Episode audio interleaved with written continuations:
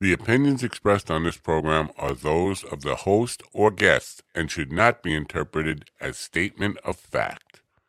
Independent fact checking and corrections are encouraged.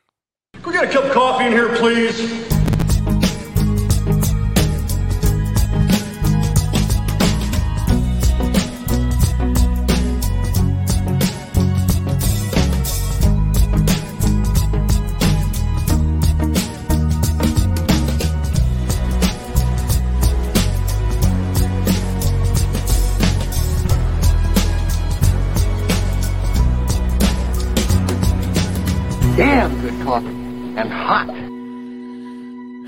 Honestly, um, I don't think I made it quite strong enough yet today.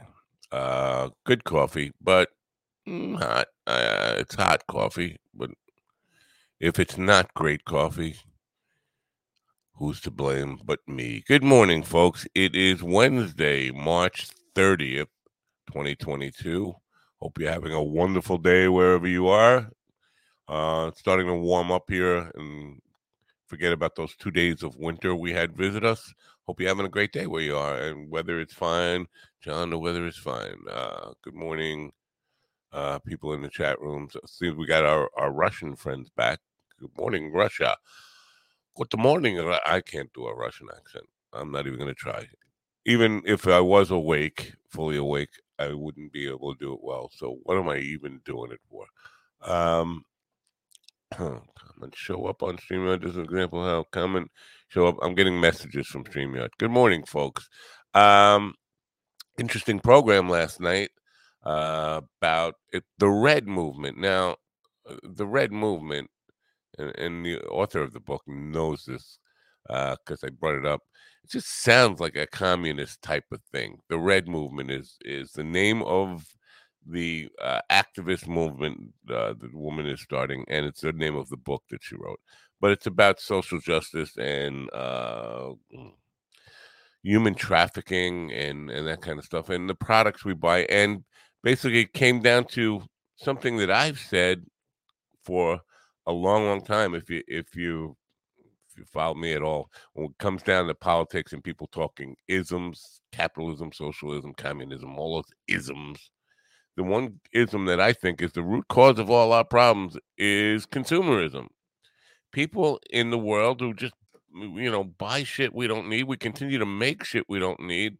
I mean, if you look at the pollution problem and, or the environmental problem that we've created, it's all because we're manufacturing shit that none of us really need. Now, um, there are some things that we manufacture, obviously, that we all do use you're using your cell phones, you're using your computers, using your clothes. But um, do you really need, I don't know, 500 pairs of shoes? if you, if you, nobody really needs 500 pairs of shoes, do you? That's even you could change a different pair of shoes every single day for a year and still only uh, put about a little bit more than I guess two thirds or around two thirds of your shoe collection. yeah, 500 pairs of shoes. Uh, so consumerism adds to a lot of uh, of the problem. And then we were talking about, you know, the hum- human slavery and human trafficking and child labor and all that kind of stuff and forced labor all around the world that is tied to products that we consume. And I, I brought up the fact that I'm guilty as anybody, man. With, uh, you know, I've known for 20 years about the slave trade in the Ivory Coast being the primary source of cocoa in the world. And I love chocolate. And so while I am against that and would probably say, yeah, I'll do anything to help uh, end slavery, uh, it doesn't occur to me when I'm buying a piece of chocolate, eating a piece of chocolate. I am a chocolate fiend. Um, playing a gig for four hours is human slavery. Good morning, Paul. uh, actually, uh, I uh, I can't claim that playing a gig for four hours is usually slavery because of my idea. Uh, I'm the one who who prefers to play for four hours straight. I mean, everybody in the band initially fought me on that for like two years until they figured out that they enjoyed it more than taking breaks.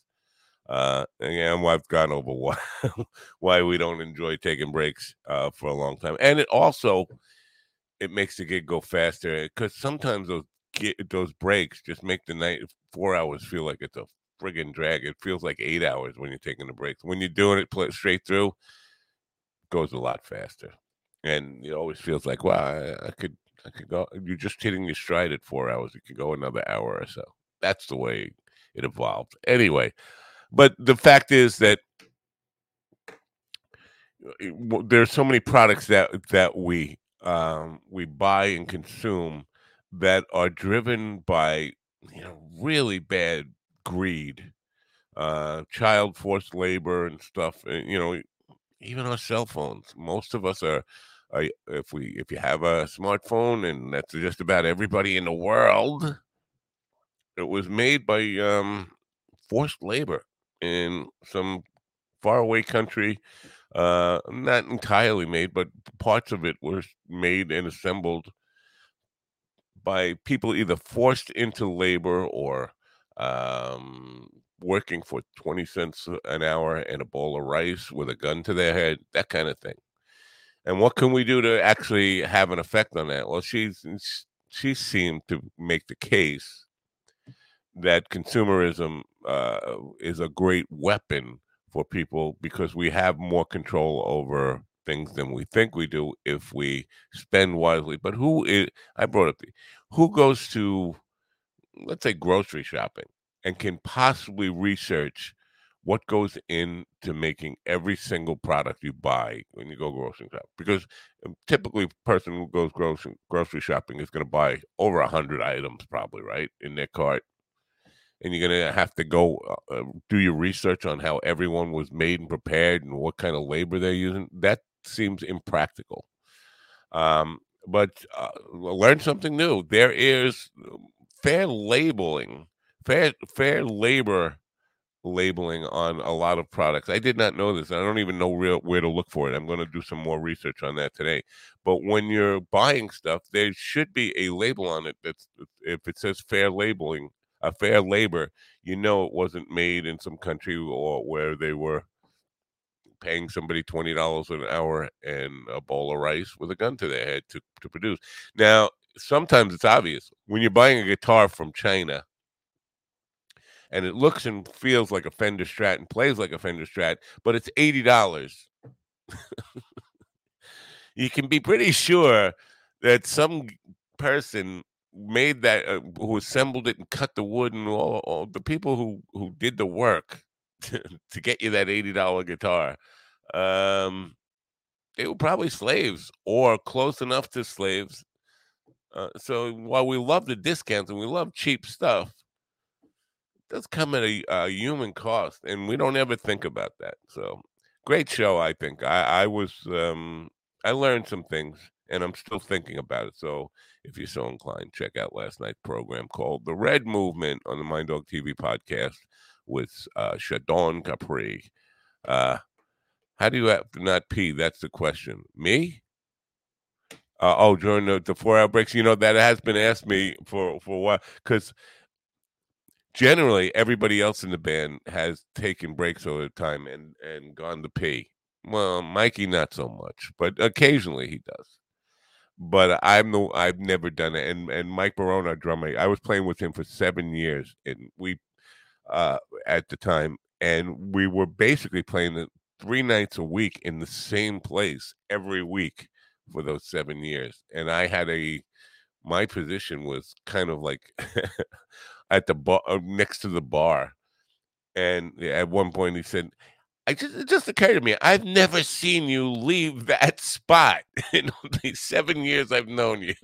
How do you not have to pee? I think I'm paying a price for it now because I tell you what, my prostate right now, I could pee 500 times a day and it doesn't feel enough. But for some reason, and when you're playing music, you don't think about those things. That's all I can say. People will think about it for a second, feel a tad uncomfortable, and then move on. What me peeing or buying uh buying a, a eighty dollar guitar that they know was made uh, by some poor sucker with a gun to his head in a faraway country, just trying to survive and, and take care of his family for a quarter an hour. uh, I think you're probably referring to the latter, aren't you, Craig? That it has nothing to do with me peeing. But people will ask, uh, uh will think about me peeing for a second and then feel a tad uncomfortable and then move on. You're right about that too. So it applies. Uh, maybe you sweat it out. No, I'm not a, I'm not a sweater. I think I saved it up from my 40s and 50s, and then sometime around my 60th birthday, um, all of a sudden, now I got to pee all day long, every day. Anyway, I'm glad to share my peeing habits with you. Uh, if you want to know more about my peeing habits, right, uh, go to oh, mattpeas.com, mattpeas.com. Mind dog pisser. Anyway, um, that was the show last night, and I hope you, if you're so inclined and uh, you want to check it out, and because I do feel pessimistic about the whole thing. She's, you know, she's a younger person. She's not obviously not a a, uh, a curmudgeonly boomer like me, uh, and an optimist for for change, and thinks, you know, thinks there's hope for this planet. Do you? That's the question. Do you have hope for this planet? Do you have hope for this world? Because it's hard for me to have any hope for anything in this world. Uh, and here's the problem, and I realize with the rationality of it. If we look at the world in a much bigger scope, 2,000 years, let's say, you can see the progress of humanity and say we're doing far better. Life expectancy is is you don't have to get up and hunt for your food every morning like as people had to. Um, lots of diseases are under control, and we complain about when when one uh, disease becomes a pandemic. But you know what? Let's face it. If something like COVID happened in 2,000 years ago, or, or even 1,500 years ago, 1,000 years ago, and something like that did happen, called Black Plague, it would wipe out a good part of humanity. You know, most of the people in your life would be dead. And so many diseases have been also, if you look at the long term, you can see that human beings and the world have made great progress. Problem is, when you look at the short term in most of our lives over 20, 40, 50, 60 years, it doesn't seem that way. It seems that we've reverted, we're, we're going backwards. But again, it, that can be misleading. It's it's perspective. It's like seeing a painting up close. Uh, you have to step back to see the big picture sometimes to see the reality of the work and the beauty of the work. Man, listen to me, wax philosophical on the morning program. There's something fucked up with this coffee. Maybe I didn't make it strong enough or something anyway, if you were watching yesterday, uh, you witnessed um, one of the most um, technically inept podcast live streams ever. From you know, just me bringing guests in at the wrong time and um, uh, wrong backgrounds and wrong transitions and all that kind of stuff. That's usual but then uh call I I allowed him he call was in the room when Jackie was there and he was waiting to leave, eh, patiently waiting to leave. I know he wanted to leave several minutes before he did. And then I said, Why don't you just take yourself out? And he did, but instead of taking himself out of the room, he uh, hit the end broadcast. and then StreamYard does not let you just kind of restart the program once you've ended it so we were kind of sitting there fucked, wondering what to do. So I, I got to start a new program, uh, start a whole new broadcast, and then send out links to people. And then did that, and so uh, and then carried on. But there were several more glitches even after that. So uh, very uh, canceled by the man. Yeah, very good. I like that. And speaking of the man, uh, of man and Dykes will uh, be having a show tomorrow. Now, I'm under the impression that they've caught up with us uh, uh, uh, what I say, us, America, the the cool part of the world. With uh, uh, maybe not the cool part of the world, whatever. Um, with Easter uh, with daylight savings time. So I think they're on daylight savings time now. So I'm not sure if it's two o'clock Eastern or one o'clock Eastern tomorrow. We'll Dykes man. I will get that straightened out today. But the links will go out, and if you're so inclined to join Carl and Jamie, Carl's on the move. Jamie's in the groove, and we'll see what happens. I don't know what they have planned for tomorrow, um, but they do have a show planned. That is the bottom line of it.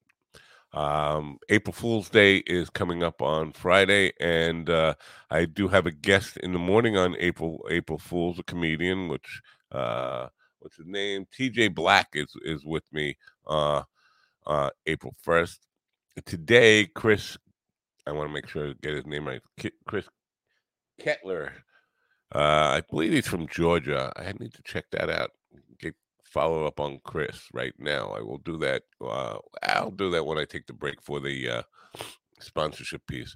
I don't know a lot about Chris. Uh, he's one of these comedians that I found in some com- comedy uh, group on Facebook or something. And so there's not a lot of uh, some of these guys have absolutely no bios and no information about them. If you Google them, you can't find anything about them. This is going to be my first time meeting Chris.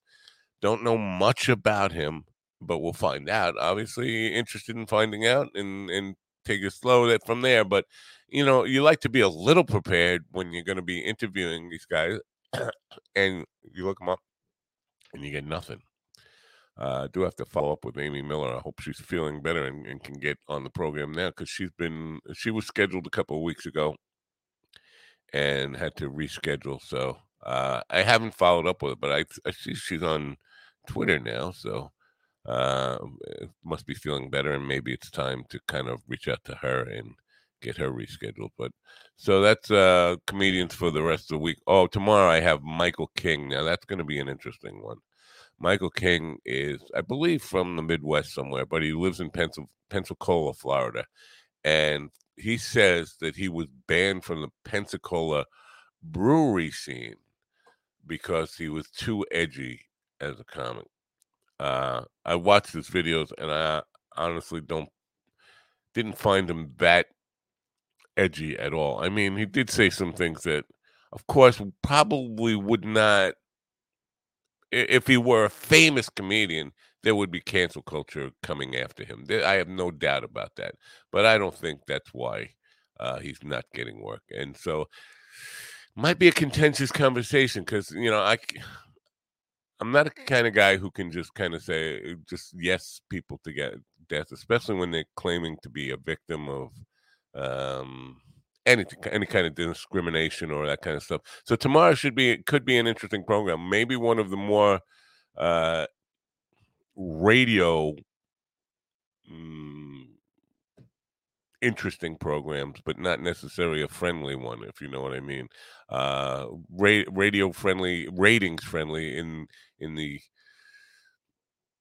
in the sense that it could be confrontational. I don't want it to be confrontational. I don't go. I'm not going in it with, into it with the intent of being controversial, but I am I am going to disagree if if it comes down to you know I'm a victim of being too edgy and just been canceled. I don't think that's what the case is.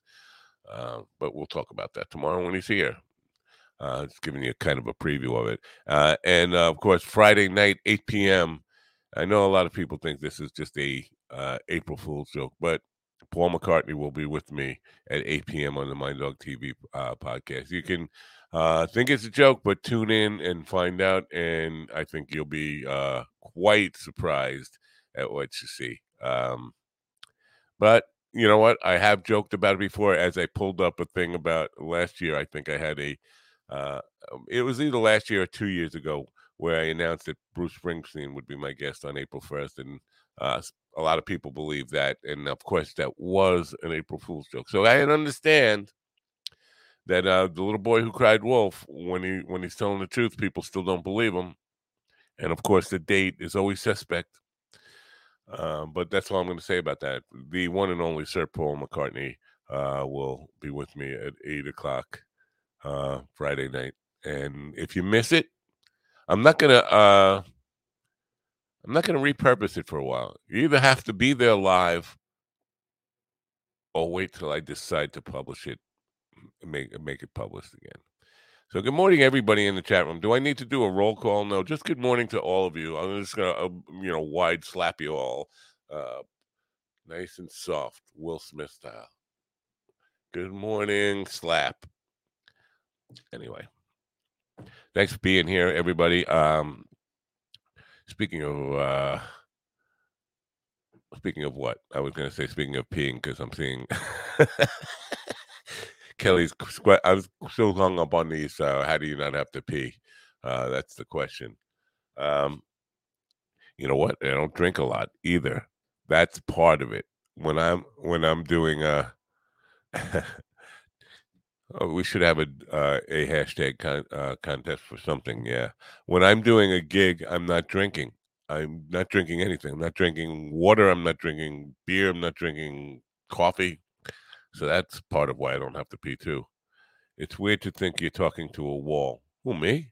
I'm talking to a wall? Why do you think I'm talking to a wall? Um, uh, I don't. I, I, I don't. No, I'm talking to a camera.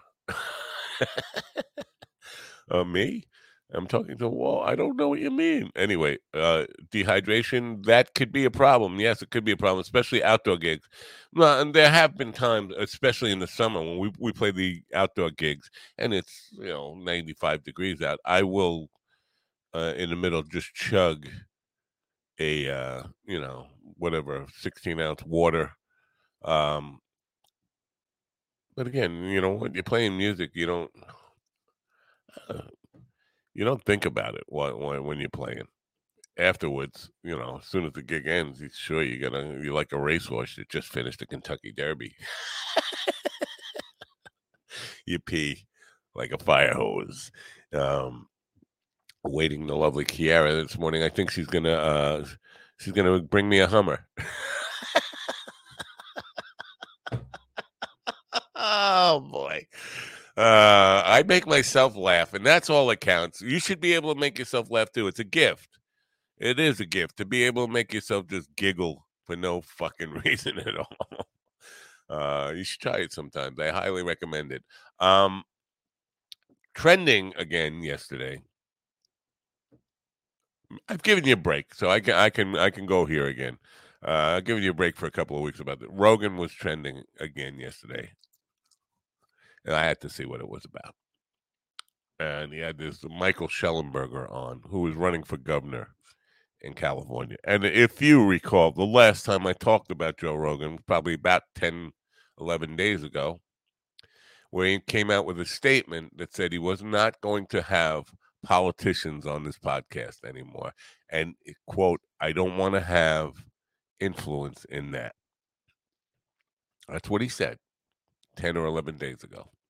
And then yesterday he had Michael Shellenberger, who was running for governor in California, and I just ha- I I had to uh, point out that the uh, oddity of somebody just kind of abandoning their own principle that quickly, and that, of course, people who worship, you know, Joe Rogan, his his adoring cult fan base they what if they claim they like him because he's honest?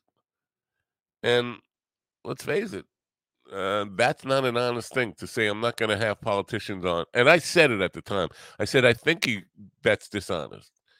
I, I think everybody wants to have influence, uh, and and obviously he wanted to have influence in politics, or he would have not started with having politicians on. So for him to claim I don't want any influence in that, I thought that was insincere, and I said it at the time. I said, I think he's being dishonest with himself, and he needs to kind of step back and reassess that. Now, some people say, well, he just changed his mind. No, when you changing your mind is like, I want a burger. No, I want pizza. That's changing your mind. when you come out with a principle that says, I'm not going to do this, I'm not I'm I'm changing the way I live my life. I'm changing the way I conduct my business. I'm not going to do this because this is my principle. I don't want to have influence in that. And then you go back on it just 10 days, 11 days later. That's not changing your mind. That's intellectual dishonesty, a uh, dishonesty within yourself. Not condemning Rogan for that. totally understandable. We all fall prey to that, but I was just calling it what it was. And of course, you can't criticize Joe Rogan on Twitter and not expect his version of killer termites to come at you like wasps, killer wasps. uh, they get quite angry, quite nasty, and and willing to bend over backwards in ways that you can't imagine to defend the man. And just a simple statement. I mean, it's an obvious truth. I don't think he has any agenda. He doesn't really want to influence anybody. He's just a comic who just wants to have conversation. That's fucking bullshit, man. Anybody who publishes anything, whether it's a podcast, whether it's a, a CD, whether uh, it's an MP3, whether it's a book or a film, anything, anybody who performs wants to have some influence. Otherwise, you would do it in your room, in your house, in private.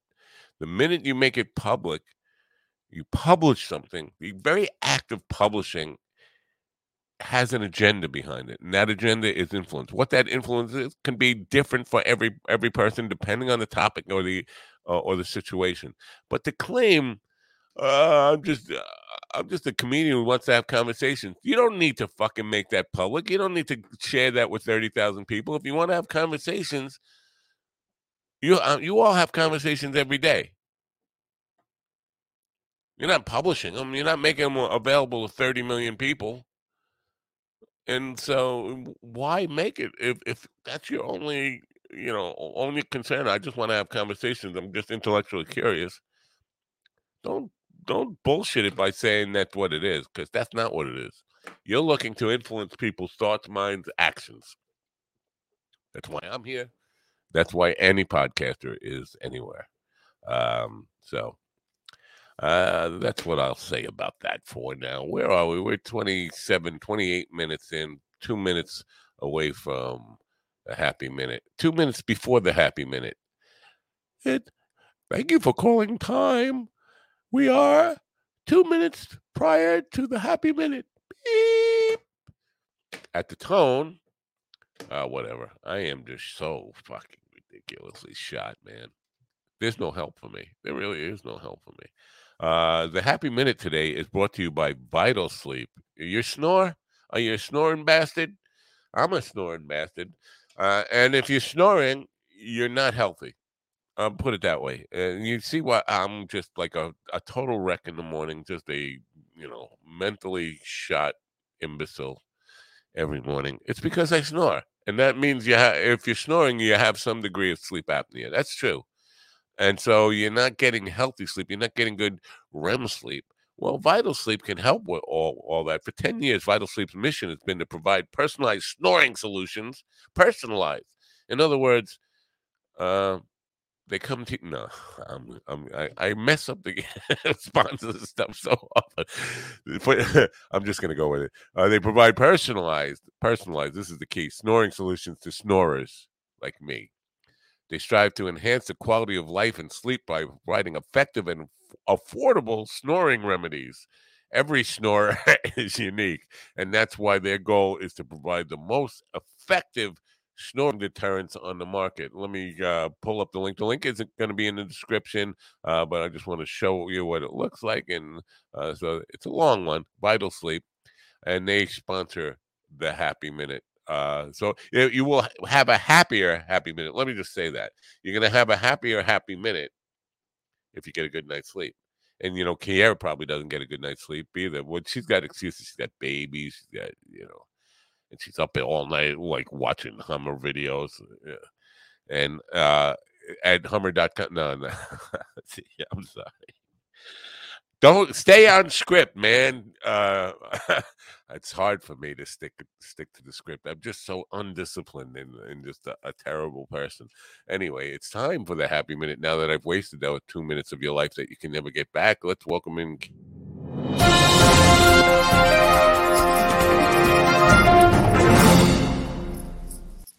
Boy, did you get a good night's sleep? No. Good morning. because you were snoring. Is that why? I don't snore. How do you know? I don't. How do you know? Actually, the times that I do snore, I wake myself up, but they're very rare. So I think I would just keep waking up. Yeah, well, it, if you do it once, you got to do it more than once. Come on, you, you nobody, nobody. Snoring's like a drug addiction. Nobody does it once. Just, just when I'm really tired on the couch or something, just a little. No, I think it's the air, the angle of your head, maybe yeah. pill- pillow stuff. That could definitely do it. Yeah. Uh, but snoring, snoring is uh, definitely not a good thing because you do it will mess with your your life, your, your quality of life, if because it's not good sleep. Yeah. Um, and I do it all the time, which is you know I'm I'm not a good person. I'm, I'm very not not good. I don't deserve. I'm sorry. Oh my goodness.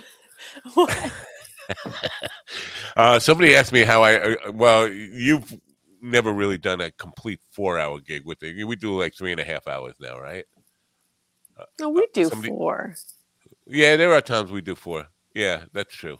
Um, and we have some four hours. I think Prohibition is probably a four-hour one coming up. Um, but somebody asked this morning how I never, uh, I never have to pee, and I, it's something.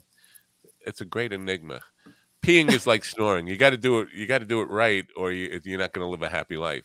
Yeah. So tom- tomorrow will be uh, uh, brought to you by P- Vital P instead of Vital oh. Sleep.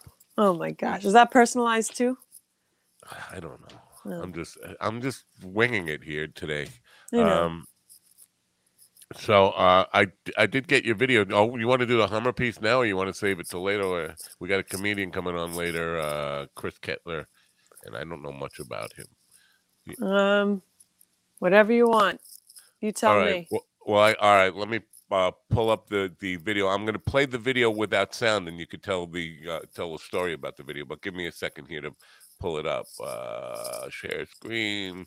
Where are you? Oh, you're over there. Uh, here's your Hummer. all right. Did we see that? Let me see. Go here. All right, folks, check this out. According to GMAuthority.com, this giant Hummer H1 on display at an off road museum in the United Arab Emirates. I think that's in Dubai. Yeah. The, the Overkill Hummer H1 is housed at the Off Road History Museum in the United Arab Emirates. Dubbed the Hummer H1 X3, this beast of a machine features not one, but four diesel engines under its gargantuan body. Uh, let me give you the measurements. It's uh, 46 feet long, 20 feet wide, and 22 feet tall. It has a den, a sink, a bathroom. I mean, if, if you show the inside of this thing, it's enormous. Yeah, it, it, I'm showing it now. Now it looked like Arnold Schwarzenegger just got in it, so I don't know what the hell that's about. These are these are regular size Hummers they're showing us now, but the big one, and we did see the big no, the one big one, the big, yeah, there, it's That's just there. It. yeah, we'll get to it. Now What's that, going on? you know what? I can. Where'd it go? Fast, fast forward it here, down here. Here it is. Now, uh, it's like a house inside. There, it's basically yeah. there's no seating in it. It's and here, here, yes, you see, it's kind of like wood floors and stuff, and you can put your furniture in there. And it is Here's drivable. My, it's drivable, but eh, and you see how big the tires are and all that stuff. Um, it's drivable, but it has no suspension.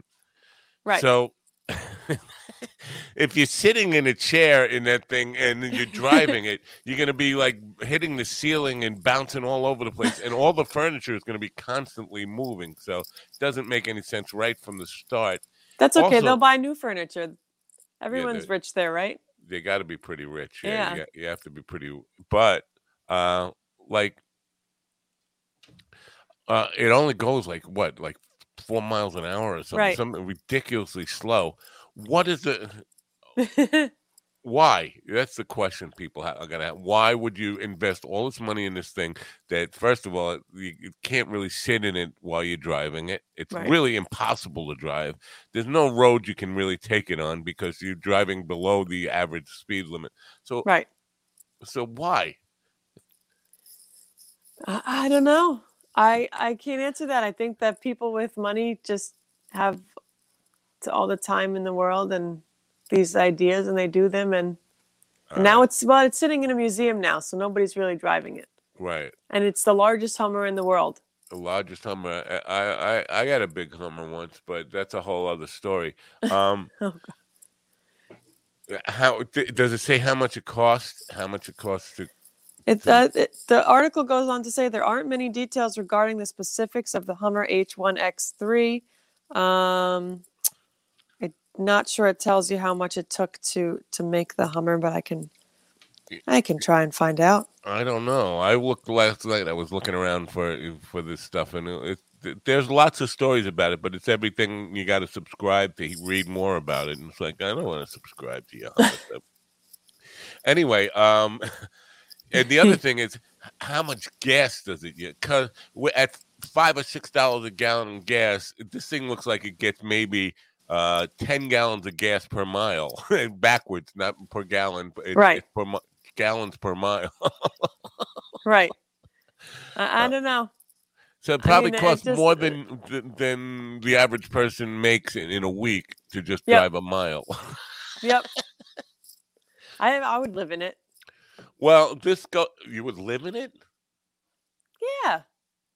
I don't know. I mean, because again, you're not going to take. All right, that's that's enough of the video. I can stop. Yeah, yeah. sharing. Who is that? Get, that's, the, that's the kid that hosts the video. I don't even like that kid.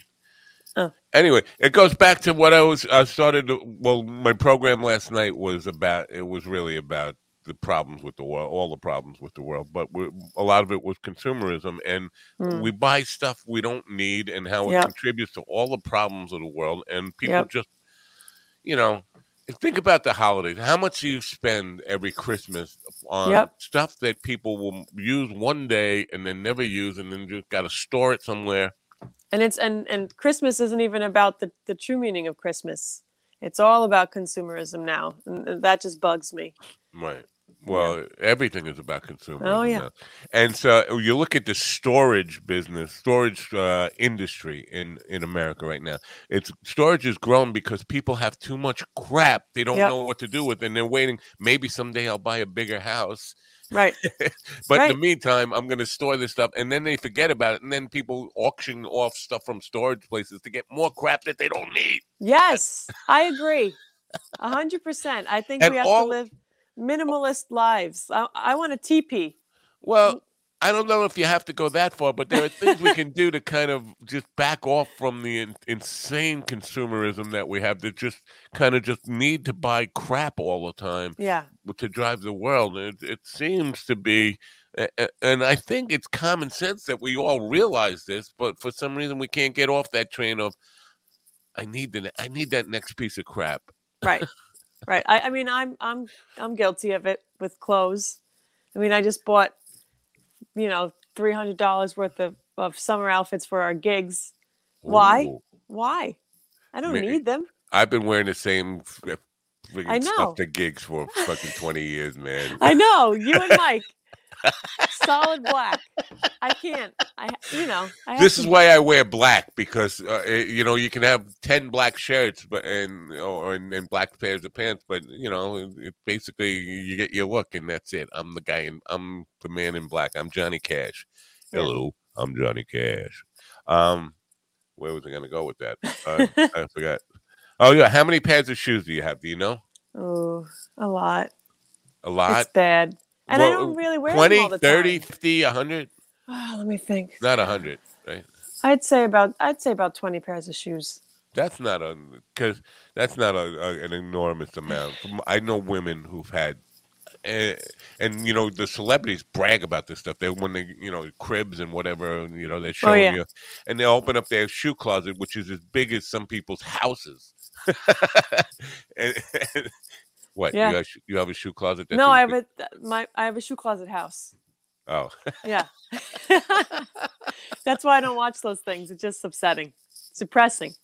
and and it, well, but it also feeds into your I need crap Yeah. uh, addiction. So Yeah. yeah, and the Hummer story is definitely it reminds me of that. It was like somebody spent, you know, how many people you could feed on Yeah. on how on what it cost to build that thing.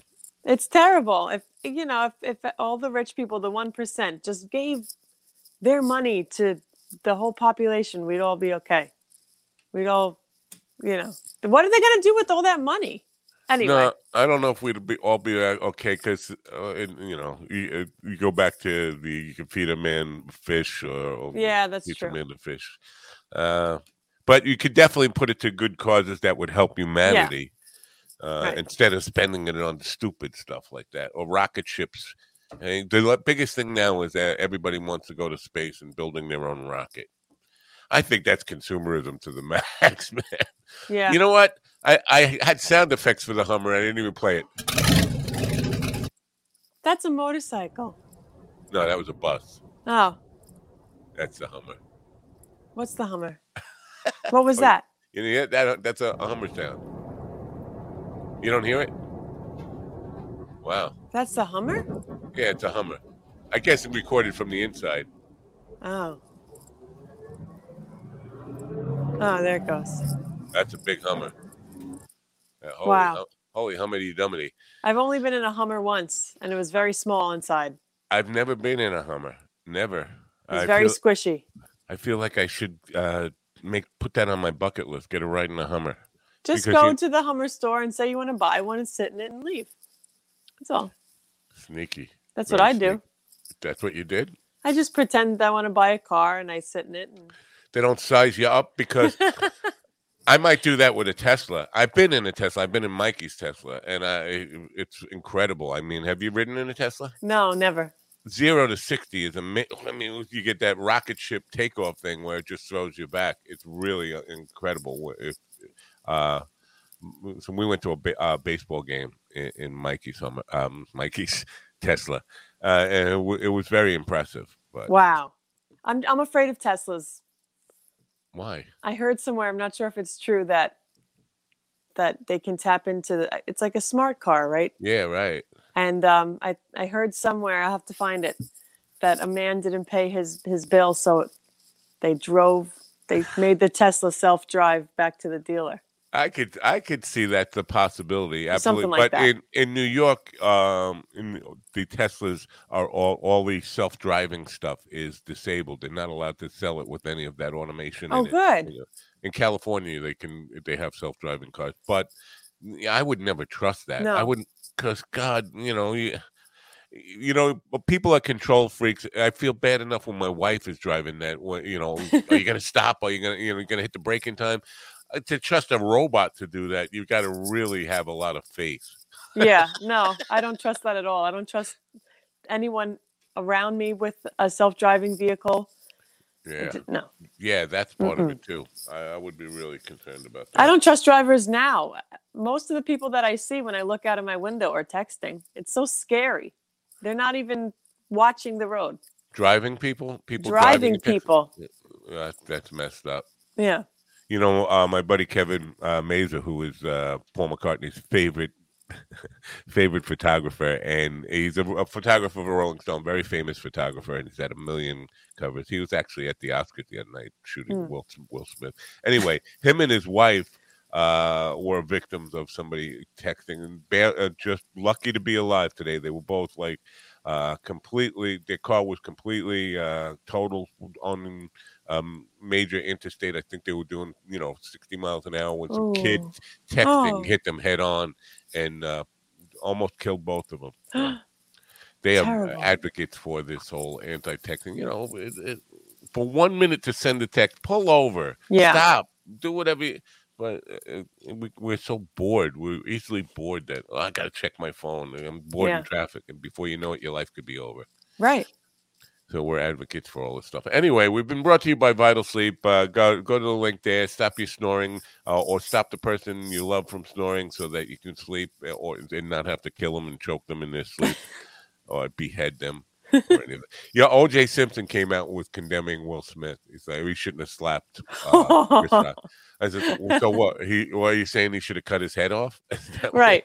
right. anyway, uh, see you in an hour. Bye for now. Okay, goodbye.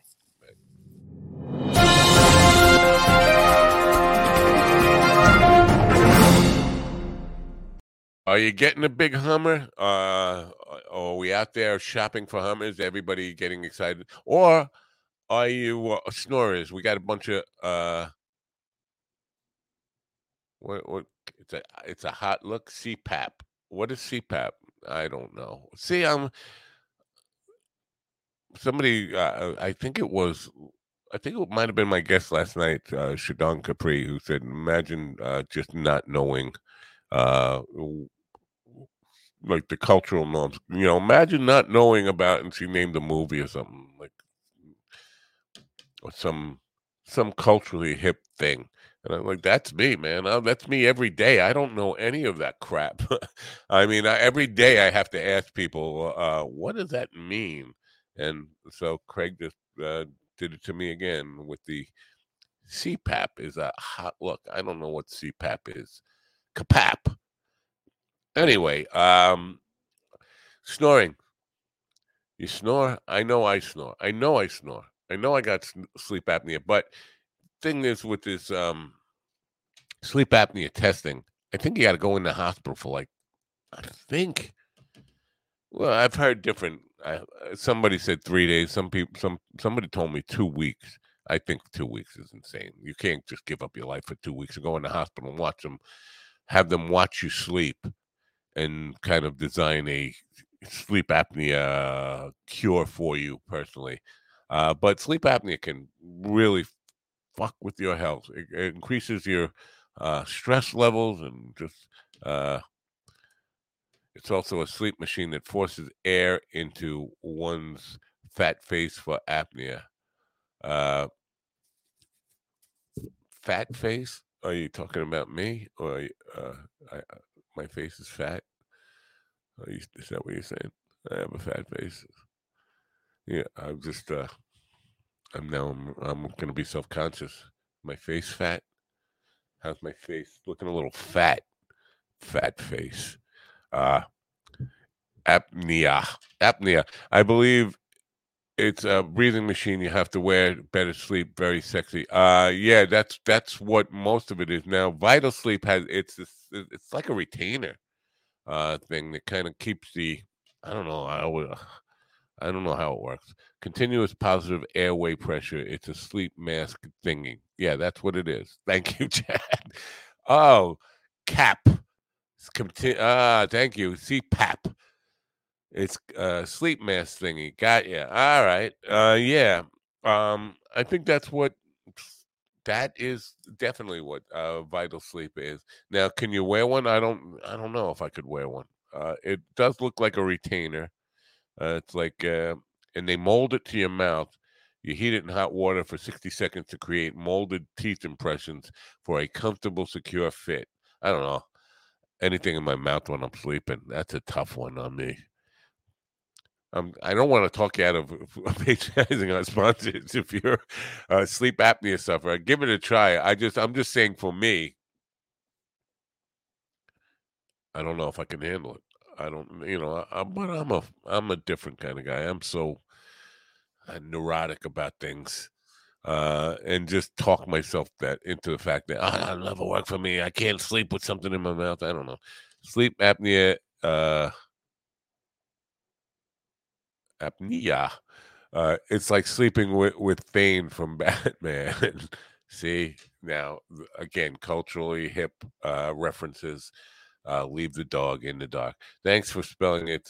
Uh, n- not great this name. Yeah, apnea, a penis. Yeah, sleep a penis. I definitely have uh, sleep a penis. My penis goes to sleep before I do every day. Uh, penis is early to bed and never to rise. It's an it's a non-rising penis. Uh, appetite, appetite, appetite, appetite, appetite, ape tit. Says ape tit. Uh, this morning's show is brought to you by Ape Tit. Get your oh, um, maybe I should uh, just celebrate some Koa coffee. You got your Koa coffee? I understand that uh, our friends uh, Henry Phillips and uh, Andy Andrews are coffee lovers. I did not know this. Did you know this? I would have never suspected Andy is a coffee uh, guy. Even though Joe Andrews has uh, give them a little plug, even though this is Joe's kind of Captain Beans. Captain Beans, the light is killing it here. Captain Beans is Joe Andrews uh, coffee, and it's damn good coffee too. It's right up there with Koa coffee. Close, no, it's close, but since he's uh, can't afford to pay for sponsorship, it's not as good. That's what I would tell you. If he could afford for sponsorship, it would be better. But you know how it goes. I, I have to say what I have to say. no one. I'm not the Ed McMahon of uh, sponsor live reads, um, but I never was. And it worked on the radio show. It always worked on the radio show. Sponsors were always happy, no matter how badly I butchered the sponsorship. So I, I stick with what works, right? Bonus info. Wait. Don't rub your eye with your finger you used to smear the wasabi. Uh, I never had wasabi. I am again. I, I've led a vet, very sheltered life. Never had wasabi in my life. Never. I know what it is. Wasabi, but um, never had it. There are lots of things I've never done, and I don't. I'm not gonna do before I die. I know I'm not gonna. Wasabi's not on my bucket list. I have to tell you that. You should have Joe on. Uh, I bet he has stories. Yeah, I should have Joe on, except for, no, not except for. I, I, I, it's very early for him, but I will. You know what? I'll ask Joe if he wants to be on. I don't know if he's the kind of guy who who definitely wants that kind of attention. You know, it, you, you people. I I open up the phone lines. I open up, mm, you know, opportunities or, or to come on, and some people just shy about that. But I will definitely ask him. We have the same problem during chili roasting season. What? Uh, uh, oh yeah, people touching chili peppers and then touching their eyes. Yeah. Uh, oh, did you just do that, Christina? You you had some wasabi and then stuck your finger in your eye. Well, um, don't stick your finger in your eye. It's like going to the doctor. Well, have you had it before? Well, don't do it again. Uh, uh, okay. Anyway, Koa coffee. Well, uh, I you know what? I probably look better with wasabi in your eyes. So if you're looking at me right now, and you see my fat face, as Craig called it, my fat face. You want my fat face to look a little better? Throw some wasabi in your eyes, and uh, I will enhance my appearance for you. That's that's what I'm going to say. Um, that's my story. I'm sticking with it. Koa Coffee. You see the link across the bottom of the screen now. Get Koa Coffee at minddogtv.com slash coffee. Koa Coffee is the best coffee in America as rated by Forbes magazine. And you know what that means? That means um, that it's good coffee. No, that's what it means. But Koa Coffee, I guarantee if you stuck Koa Coffee in your eye, it would not burn as bad as wasabi. That's that's the most important thing you need to know because I know trending a lot of people. If you look on Twitter today, uh, trending says trending coffee in your eye um, is trending today for some reason. I don't know why. Um, anyway, we'll be back in a second. I just want to uh, remind you that about Koa Coffee, the greatest coffee in America. And in a few minutes, I think Chris Ketler will Ketler will be here. Anyway, Koa Coffee, get yours. I got. This episode is brought to you by Koa Coffee. If you are a coffee connoisseur and want to experience the best coffee Hawaii has to offer, no blends, no compromise, try the true taste of aloha. Koa Coffee produces premium Hawaiian coffee, hand-picked, expertly roasted, and delivered from Hawaii to your door with aloha. From award winning 100% Kona coffee grown on the slopes of the Mauna Loa volcano to the unique mocha beans of Maui, they strive to provide their loyal customers with the best quality and freshness.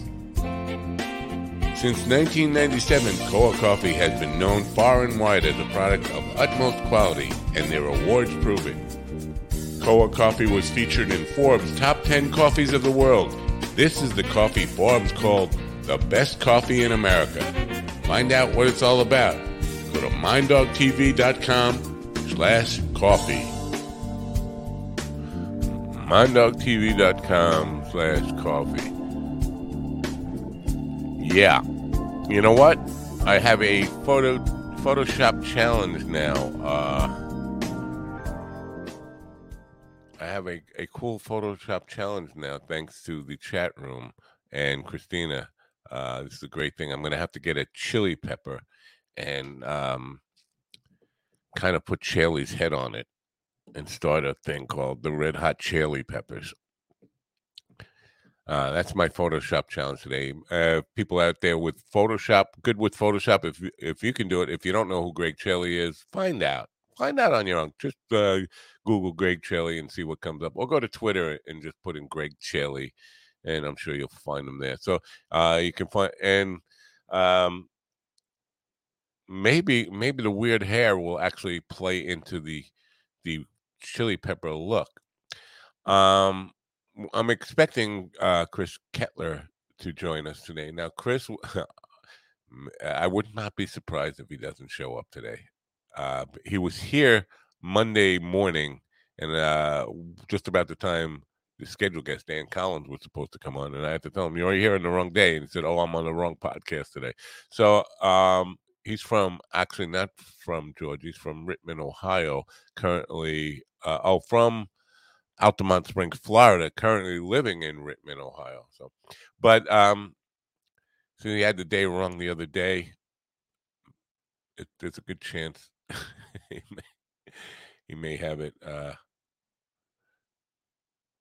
um, wrong. I'm just reading his post. I'm doing a podcast interview Wednesday, and the host just interviewed Paul McCartney. I'm now the fifth Beatle. Is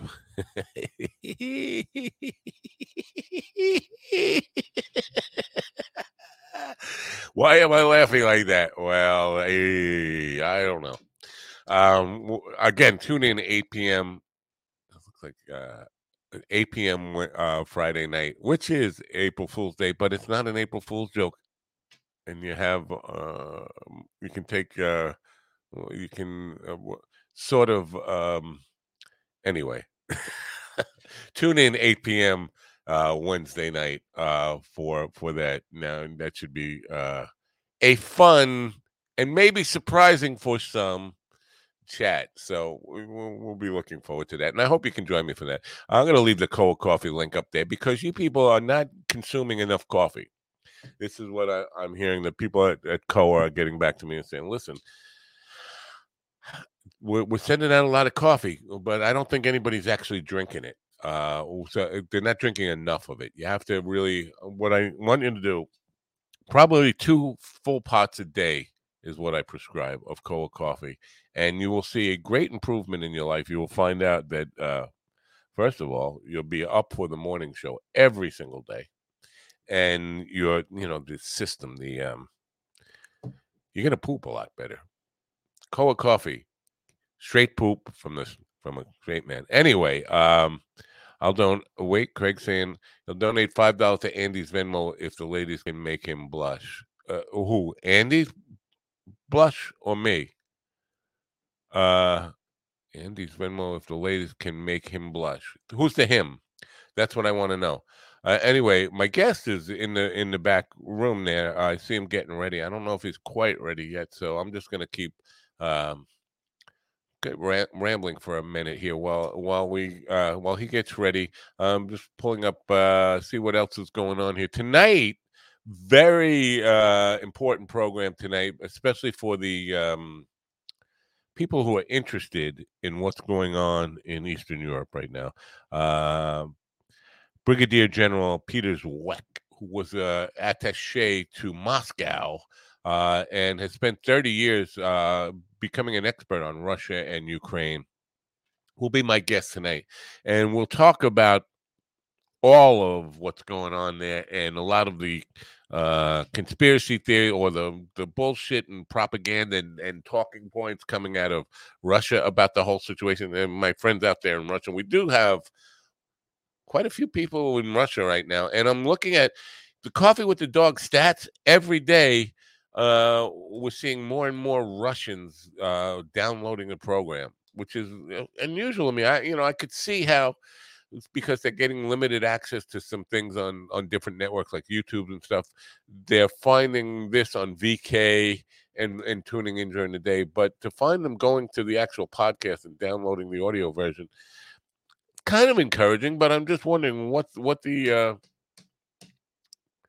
what's in it that that would really because most of our stuff uh, honestly i mean if i'm being honest most of the uh content uh, is united states centric sometimes uk uh but beyond that what what somebody in russia might be interested in what the hell i have to say in the morning but they seem to be so uh, Craig, if you could be a little more specific who the him is. Is the him Andy or me? Who are they trying to make blush? Anyway, Chris Ketler is is here today. Chris, as I mentioned, is uh, a stand-up comic originally from Altamonte Springs, Florida. Uh, now he works at Krackpots Comedy Club in, I believe it's Rittman, Ohio. Ladies and gentlemen, please open your ears, open your minds, and help me welcome in Chris Ketler to Coffee with the Dog. Chris, welcome. Good morning, Matt. How are you doing? I'm doing well. Thanks for being here. Uh, it's an honor. Thanks for having me out, sir. Uh, all right. So I understand you're the fifth Beatle now. I could only hope, right? They're getting back together. That's the plan. Right? Yeah. Oh, wow. Congratulations on that interview, sir. Yeah. Well, thanks. Uh, Friday night at 8 p.m. Uh, people right. think it's an April Fool's joke, but it's not. Uh, I'm, I'm, trying to assure them that, so they're gonna have to tune in to find out for real. Um, but it would be a little difficult to have a, a, full reunion now since two of the guys are dead. But yeah. that hasn't stopped some bands. Uh, this is true. Tell me about about what you do because uh, uh, are you like a regular at Krackpots? Well, what's uh, actually, I am the proprietor of Krackpots Comedy Club. I uh, I started out doing comedy and uh, continued to do comedy, and uh, about nine years ago, started producing shows. And you bought a club.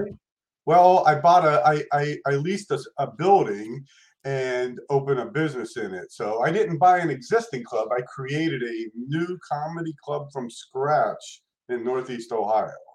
Interesting. You know, yeah. uh Ohio. Now, this is going to be a really strange for people who are uh, uh coast centric, people who live on either the left coast or the right coast of this country. I've had so many people on from Ohio in all aspects of culture, from fashion designers to filmmakers, to comedians to film. Uh, uh, did I say filmmakers already? Musicians, bands, uh, you name it, right down the line, coming out of Ohio there's something going on in Ohio, and people laugh at me when I say this, but and because I've said it several times, culturally, it seems to be something in the water in Ohio that is is is uh, making it a mo- much more culturally hip place to be. Am I, am I on to something there, or am I just kind of imagining? No, Matt, you, you hit the nail on the head. And the strange thing is, Northeast Ohio has been that way for hundreds of years. I mean, entertainers have come out of this area for uh, decades upon decades. It's been a cultural center. A hundred years ago, it rivaled with Paris, France. Cleveland, Ohio did. Uh, some of the homes and the cemeteries. They modeled the cemetery in Cleveland after the cemetery in Paris.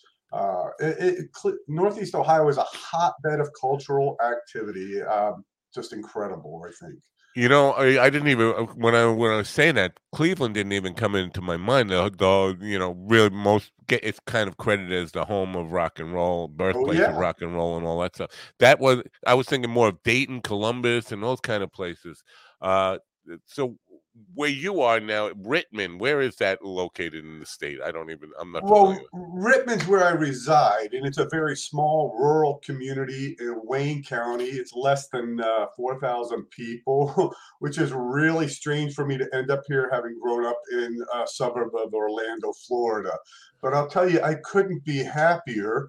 Uh, my friends don't like it because often on a nice day like today in the spring, you'll uh, you'll be overwhelmed by the smell of the fields being fertilized if you follow and it's just not everybody's favorite scent you know? But uh it keeps undesirables away too that way So- yeah. but uh Massillon is where my comedy club is and it's about an hour south of cleveland I was south of Cleveland, so you're up there. So you get some pretty cold winters. Then coming from Florida, that's got to be an adjustment. You know? you know i made that move back in uh 88 and Wow. it was it was hell man i'm gonna be honest making a move from a tropical temperate zone to uh, a place that has four seasons sometimes we get four seasons in one day like today we have a threat of snow ice rain and then 71 degree temperatures all in the same day that is no lie Interesting. yeah only in ohio yeah, you know, I have only spent one night in Cleveland that I can remember in my whole life, and it was basically on, on a bus trip from uh, New Mexico to Buffalo. That we had a layover of about eight hours in Cleveland, and I Mm. ended up being on a radio program. Uh, I was uh, walking the streets with a guitar, and there was an over uh, right on the side of the street, like a storefront radio station that was operating overnight, and I was just standing out in front of it with a guitar, and the guy started banging on the window. Come on in. I was like, what? I'm like 18 years old or something. At the time. And I ended up being on- story. Uh, yeah, I, I ended up playing a song, an original song on the radio overnight in Cleveland, and ne- it's just an odd memory to have. But uh, my memory of it was it was just so brutally cold. It was like February, and it was just like one of the coldest places I've ever been, and that's that's what stuck with me all. all Yes, I would agree. I would agree with you. It can be brutal in February in Cleveland. So, So when did you start in comedy? Uh, well, I started in comedy about 13 years ago. Uh, after my wife left me, I had decided I needed someplace to say uh, mean, dirty, nasty things. And uh, for some reason, I went to an open mic. And of course, like often is the case, I totally sucked. Um, but some people saw something and uh, worked with me and nurtured me. And uh, I had some private coaching. The club owner made sure I always got a good spot.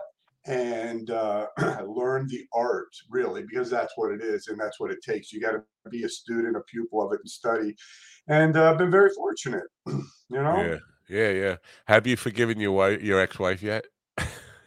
I, uh, you know what? I have to praise her because I wouldn't have had uh, the life that I've had the last 13 years, which is incredibly blessed. I mean, I, I really have found my happy spot if it wasn't for her up and leaving me, man. Uh, So, you know, kudos to her for doing the dirty deed, but set me on a path that I'm having the best time of my life.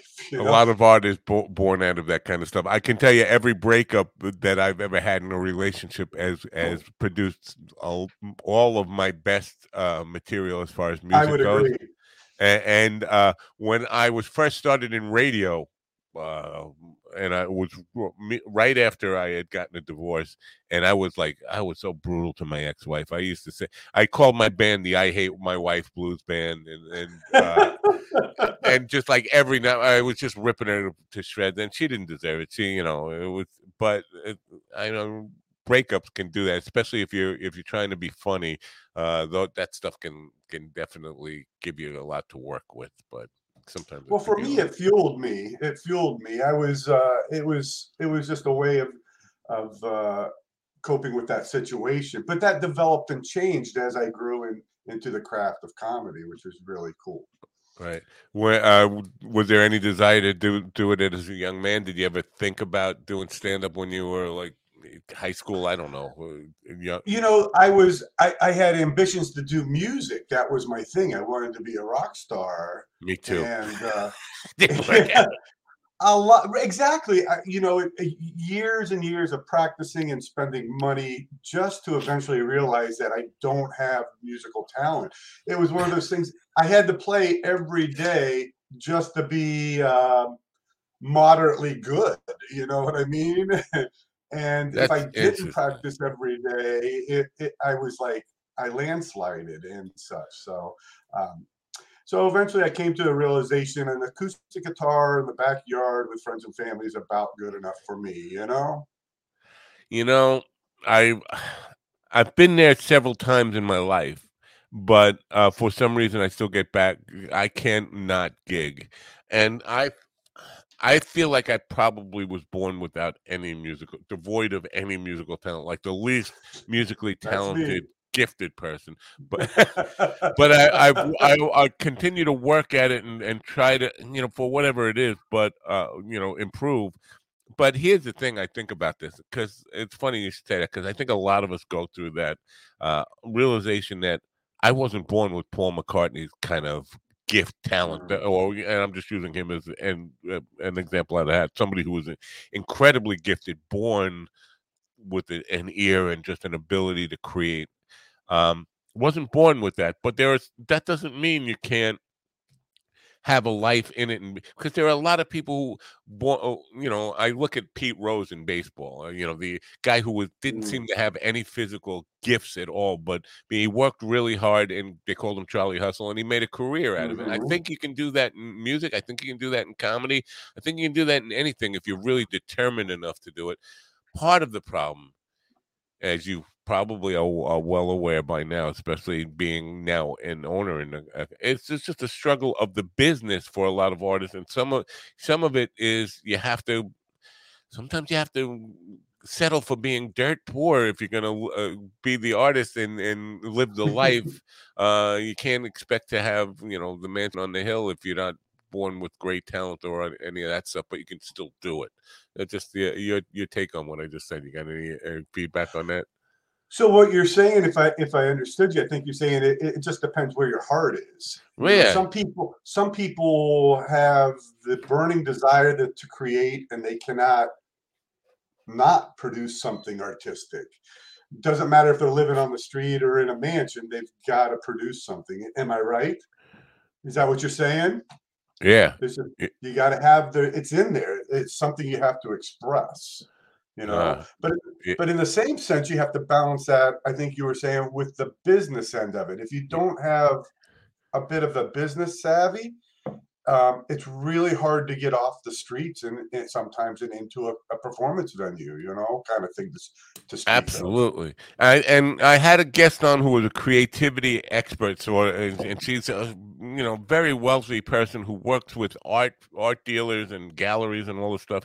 And she wrote a book on creativity, and we talked a little bit about this left brain, right brain thing, and my Mm. feeling that there are so many artists by nature are not good business people and then they get into it because they you know let's face it i wanted to be a rock star because i didn't want to work and i didn't want to have to learn about business and all that stuff and there are a lot of people like me who whatever your creative outlet is you got into it because all that straight laced and responsibility and all Monday Yeah. to Friday. You know. So- so you had to come from that so now being a business owner have you learned to kind of use the different part of your brain to become a, a savvy business person uh, because it, it doesn't seem like it's a natural thing for somebody who was more artistically inclined or, or interested in music and, and comedy and that kind of stuff So I guess I'm kind of blessed because I feel like I have a great uh, business background. I have a degree in business in college. I uh, prior to doing all of this, it, you wouldn't have recognized me 13 years ago. I was corporate America, short hair, clean shaven, suit and tie, and all that. So I have a business background, and I have other startup businesses that I've uh, worked at. Uh, and developed. So at this point, I'm retiring those businesses and going all in on the comedy club. But it does take a different mindset, especially I think in this ever changing day and age. You got to be able to step out of the box, I think, and really look at things from a different perspective and do things differently. If you're doing the same thing that was done 10 years ago or 15 years ago, I don't think you're going to be as successful as you could be in this day and age. It really requires creative uh, approach to doing business, and uh, that's what I try to do. I try to do things a little bit different. A, a wise guy once told me when you're starting a business that uh, the greatest mistake people will make is they focus on making money.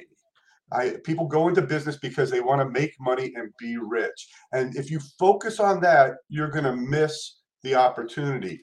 The purpose of starting a business, I found, and this is where I've been successful, this is a million dollar tip, is to provide a needed service. If you live in a community and there's no laundromat, and you open a laundromat, you're going to be very successful. There's a need. And that's what I did. I took an area that had no live entertainment and introduced live entertainment, and uh, it, it's meeting a need.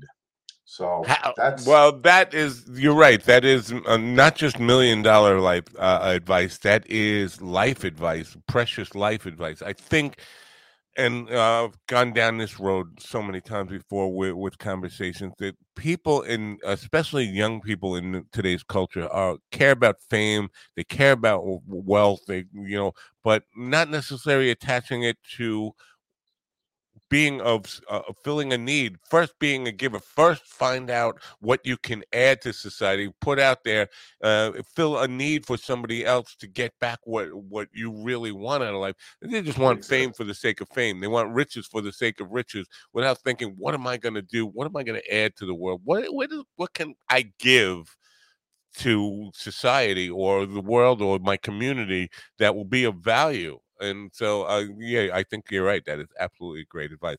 But I have to uh, go back a little bit because you said a wise guy uh, once said. Now, uh, for me, for where I come from, I, I, think you mean a wise man because for me, a wise guy is is something. Uh, a wise, we, we can use a wise man, not a wise guy.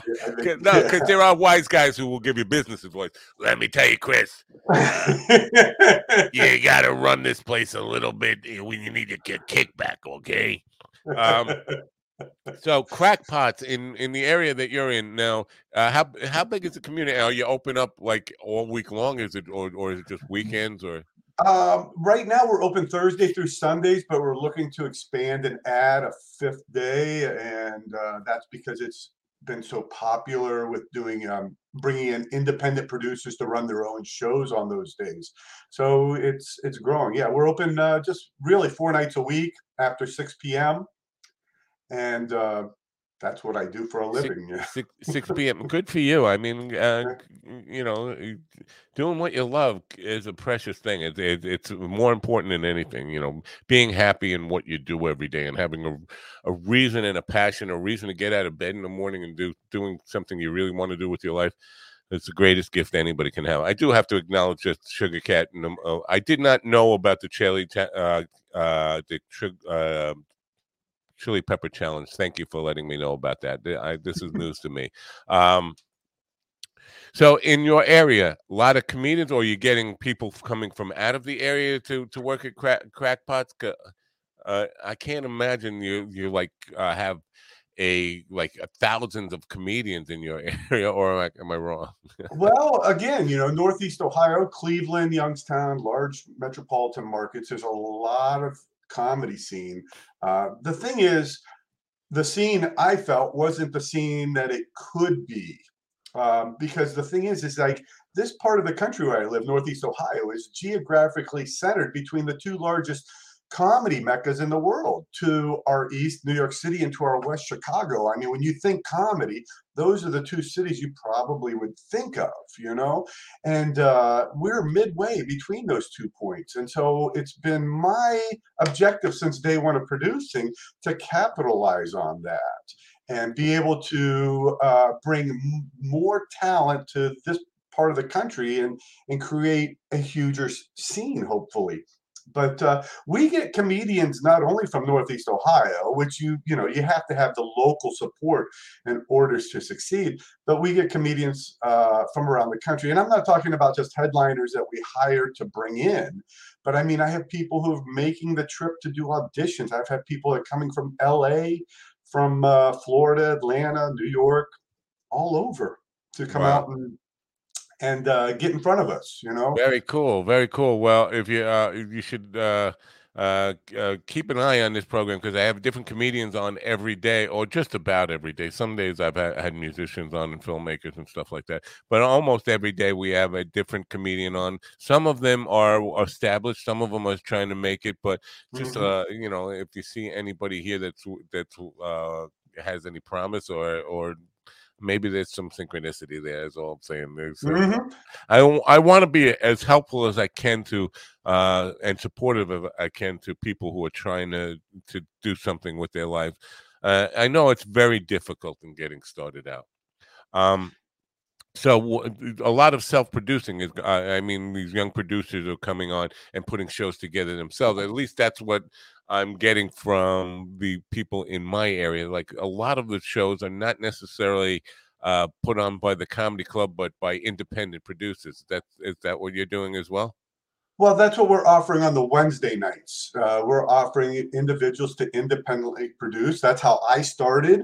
And I feel it's important to be able to give that opportunity to other people. And we just don't open up the room. We do a lot of coaching and developing. We offer uh, workshops. So that's what I was going to ask you. Like the mentorship of how to do it right. You're involved in that you know, again, opening a comedy club, I felt there was a great responsibility to the community and to the culture of comedy. So, you know, there's things that we want to do. Like we have a lending library where if you're a comedian and you want to learn, there's books that are available at no cost to you. You just sign them out and hopefully you're going to bring them back and you you know to help expand your your uh, base there your educational base we offer workshops for people to develop not only as a comedian but into positions that are important in productions of a show like how to correctly and properly mc a show and stuff. So things like that. We also are taking comedians that are looking to grow and expand and we're getting them booked in other cities and other states and stuff because of my networking. So i have comedians that are going to charlotte south carolina. I've got comedians that are going to pittsburgh pa that we've worked with and uh, we're helping them get these bookings. And these are things I feel a club should be doing. You know, um, yeah. As as well, here's a revolutionary idea. I feel we have a merchandise consignment shop. So you're a comedian, you're on the road, you sell your merchandise that weekend. You're at the club, but when that weekend's over, you pack your stuff up and move on to the next location. And nobody can see your wares again until you come back, either six months, eight months, a year later. Well, at Krackpots, we'll consign your merchandise for you. We have an agreement form, we'll inventory it. And when your merchandise sells, we'll reimburse you for the money for the your your items. Of course, we mark it up and make a small percentage off of it as well, but we're helping keep your brand visible to people who enjoy comedy week after week. I don't know win, any other win. club that's doing that. You yeah, what, what I mean? a what a great great idea, you know, and it's a simple idea. It's not like a you know, uh, it's not like uh, splitting the atom, but what a great uh, no. service, great. Uh, you know, why aren't more people doing that? It just makes so much sense. Uh, very cool stuff right. there. Um, so, uh, what advice do you give to people when, when starting out, like in, in producing these nights? Cause so I'm imagining some some people have never done it before, and you mentioned mentorship and stuff. But what, how do you know if somebody's looking to get started in that? Because uh, oh, is it just a get a, a network, go online and find people in your area that you, say they're funny, right. But that's not always the case. yeah, it usually starts out that somebody like myself, you decide, hey, I've got no experience, but I can do this. You know, I don't know what I'm doing really, but I think I can do this. And so you gather a couple of your friends that are in your clique, and that's usually how it starts. So, um, what we try to do in our mentoring is to show them things that are important. One of the things that I think is of the utmost importance is you have to do what's not expected of them uh, uh, for the guests. So, for example, if you have a room and you have a show going on, if you don't play music in the background before the start of the show, all right, which is a very simple thing, people are going to say, "Hey, wow, would have been so nice if they just played some music." You know what I mean? That yeah. it's the it's the it's the little things that make a difference in in a production. Uh, you, we could go on and on about how to find and source and, and and do all those kind of things, but I think the biggest thing to know from my experience in production is you got to do the, the little things that people expect. If you don't hit those little things, if you don't have proper form, then they're going to say, "Oh, this was very amateurish." Ah, So, very cool. and, yeah, I, and- I and nobody wants that. to spend money for amateurs, you know. Yeah, yeah, and the, the the experience. So, and what back when I was in the hair and beauty industry, and uh, and one of the many, many career, people. uh, Every time I, I bring up one of my past careers, like he did that too. Um, spent years in the hair and beauty industry and did a lot of consulting with salon owners, and it always came down to, you know, because uh, people are shocked to find out that sometimes women will spend hundreds of dollars, thousands of dollars sometimes on an af- uh, afternoon or a few hours at a beauty salon and like what makes the difference between that and uh, lemon tree where you can go and get your hair cut for $20 or whatever and the difference is the experience it's it's it's making it an experience that you know where they feel pampered they feel like all those extra things like they don't they don't get in other places i think that's what you're talking about and i think that's a, Yeah, yeah. cool Uh, Yeah. I say to my team every week when we start, we're creating memories for people. These are things that they're going to remember. They're going to go home and they're going to share it with other people. They're going to go back to work and say, boom, boom, boom. It is a memory you're creating for somebody when you do it and do it right. So it's a, it, like you said, it's the experience. Damn, you're an inspirational dude, man. You should be you should be giving TED talks on this stuff. Uh, I, I'm loving it. I'm loving it. Now, I, everybody's talking about. it. Everybody's so tired of talking about it, and I don't want to focus on just the incident, but I do want to uh, talk about the, basically the the attitude uh, that that that's behind the incident. Of course, I'm talking about the Oscar thing, the slap. Have you ever seen anybody? Uh, because people heckle all the time, but have you ever seen anybody get violent in your club with the with with the uh, co- comic at all? In the last year, I actually saw a comedian who uh, a very similar situation to what we're talking about, and a gentleman got up from his table from his wife, approached the stage, and threw a glass of water on the comedian while he was on stage. So Wow. I have seen things similar uh, and such. So it's you know it's unfortunate. Um, I think the greatest takeaway from from that event uh, is two wrongs don't make a right. Yeah, yeah, yeah, yeah, yeah. And It- it- it's it's, it is. that event, I you know, and I know people are thinking like that that's the most important thing in the world, and it's lit up uh, social media in the last couple of days. But I think that's a microcosm of not necessarily what's really going on. It's not like happening every day in comedy clubs, but uh, it's a microcosm of the way the attitude towards comedians today is that uh, people. Uh, I've never seen a, a, an era like this where people w- go to entertainment looking for something to piss them off and get upset Yes. about. Uh, Yes. it's, it's just a very. uh, What do you what do you make of that? Is it is it the culture is kind of celebrating um uh, uh, being offended or what? Well, first I'm going to say I'm not an expert on that this subject, but I can only speak from my uh, from what I see.